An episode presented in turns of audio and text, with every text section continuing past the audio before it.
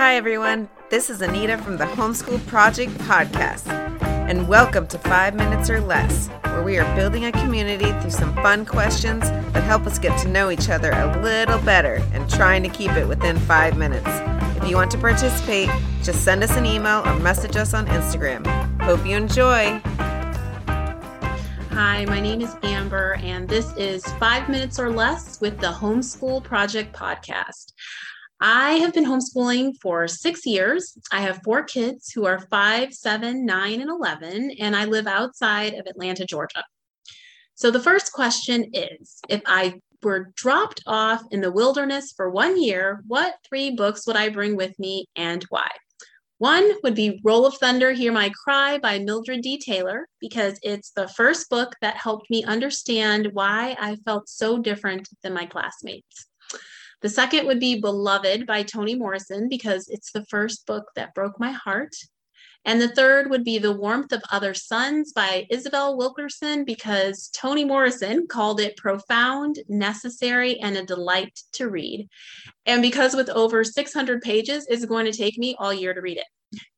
Number two, if I had all the necessities, what three personal items would I bring? One would be my current cross stitch because it's huge and overly ambitious. So that would be the perfect opportunity to complete it. Second would be my journal so I could capture my thoughts and observations. And last would be the last picture I took with my dad before he passed away. Number three, if I had the opportunity to have dinner with anyone from the past or present, who would it be? Hands down, it would be the poet Gwendolyn Brooks. So I could tell her how much I loved her growing up and that I named my youngest son Brooks after her. Number four, if I could only watch one movie for the rest of my life, what would it be? The Color Purple. If anybody's seen it, then they would know why. Number five, if I had no restrictions, what form of schooling would I follow? Road schooling, boat schooling, world schooling, or any other, and why? 100% world schooling because I think it teaches humility, provides a deeper sense of humanity, and it's ridiculously fun. Number six, if I had a free plane ticket to anywhere in the world, where would I go? I would go to Ethiopia because I've never been to any country in Africa and I know people there. Number seven, what is my biggest struggle in homeschooling?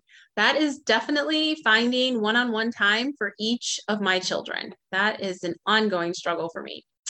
Eight, what has been the most positive outcome that has come from homeschooling? That's easy. It's our ability to travel for months at a time.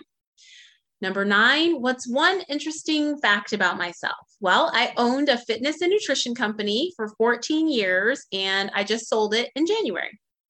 Number 10, what is a piece of wisdom that I can share with others within this community?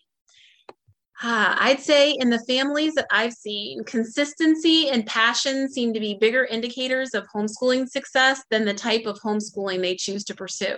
So I think everyone should find something that works with your beliefs about family, community, and childhood and pursue it with gusto, whether it has an official name or not.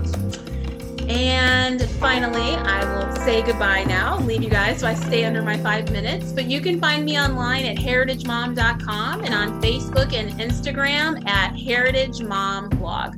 So long.